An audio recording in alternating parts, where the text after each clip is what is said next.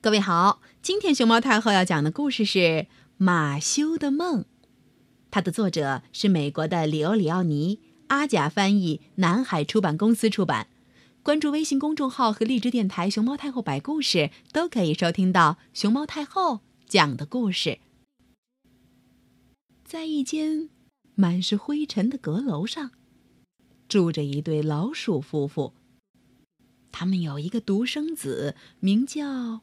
马修在阁楼的一个挂着蜘蛛网的角落里，堆着书、报纸和杂志，一盏破旧的台灯，还有一个破破烂烂的布娃娃。那，就是马修的角落。老鼠夫妇很穷，但他们对儿子马修的期望很高。也许他长大以后会成为一名医生。到那时，他们就能吃上意大利上等干奶酪，早餐吃，中餐吃，晚餐还吃。可是，当他们问起马修长大以后想做什么的时候，他却说：“我不知道，我想好好看看这个世界。”一天。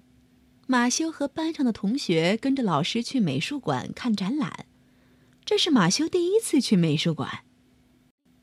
那儿看到的令他们大吃一惊。那里有一幅巨大的肖像画，画中的蜀王四世穿的就像一位将军。旁边还有一幅画着奶酪的画，看得马修直淌口水儿。有的画里的老鼠长着翅膀，漂浮在空中；还有些老鼠竟然长着脚和毛茸茸的尾巴。有高山，有湍急的溪流，还有树枝树杈在风中被吹弯了腰。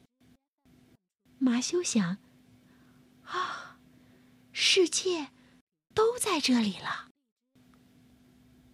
马修漫步于一间间展厅。盯着那些画看，有些画儿一开始他还看不懂，有幅画看上去就像点心上掉下来的酥皮。可是，当他看得再仔细些时，一只老鼠现出了模样。转过一个拐角后，马修发现自己与另外一只小老鼠面对面的站着。他对着他微笑。我叫尼克莱塔，他说：“这些话太奇妙了，是吧？”那天晚上，小伙子马修做了一个奇怪的梦。他梦见自己和下午碰到的女同学尼克莱塔手拉着手，走在一幅。宽广无边、奇幻无比的图画里，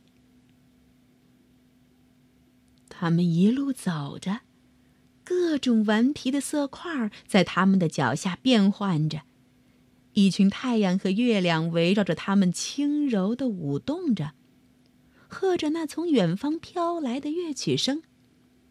马修从来没有这么快乐过，他拥抱了尼克莱塔。他轻声地说：“让我们永远留在这里吧。”突然，马修惊醒过来，这里只有他自己。尼克莱塔和美梦一起消失了。他的阁楼一角看上去又灰暗又阴沉，这让他觉得自己的生活。也同样灰暗，没有希望。泪水在他的眼眶里打转。可是，就在这时，马修眼前的一切开始变样了，就像被施了魔法。各种形状互相抱在一起。那些乱糟糟的废弃物，本来暗淡的色彩，因为叠在一起也变明亮了。连皱巴巴的报纸，现在看上去也柔软平滑起来。而且马修觉得他听到了从远处传来的一段熟悉的乐曲声。噔噔噔噔噔噔噔噔噔噔噔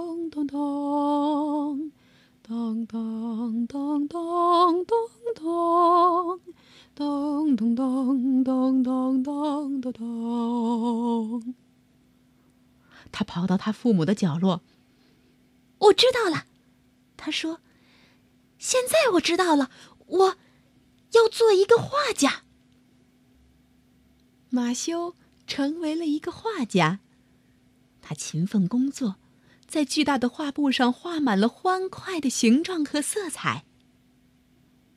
当当当当当当当当当当当当当当。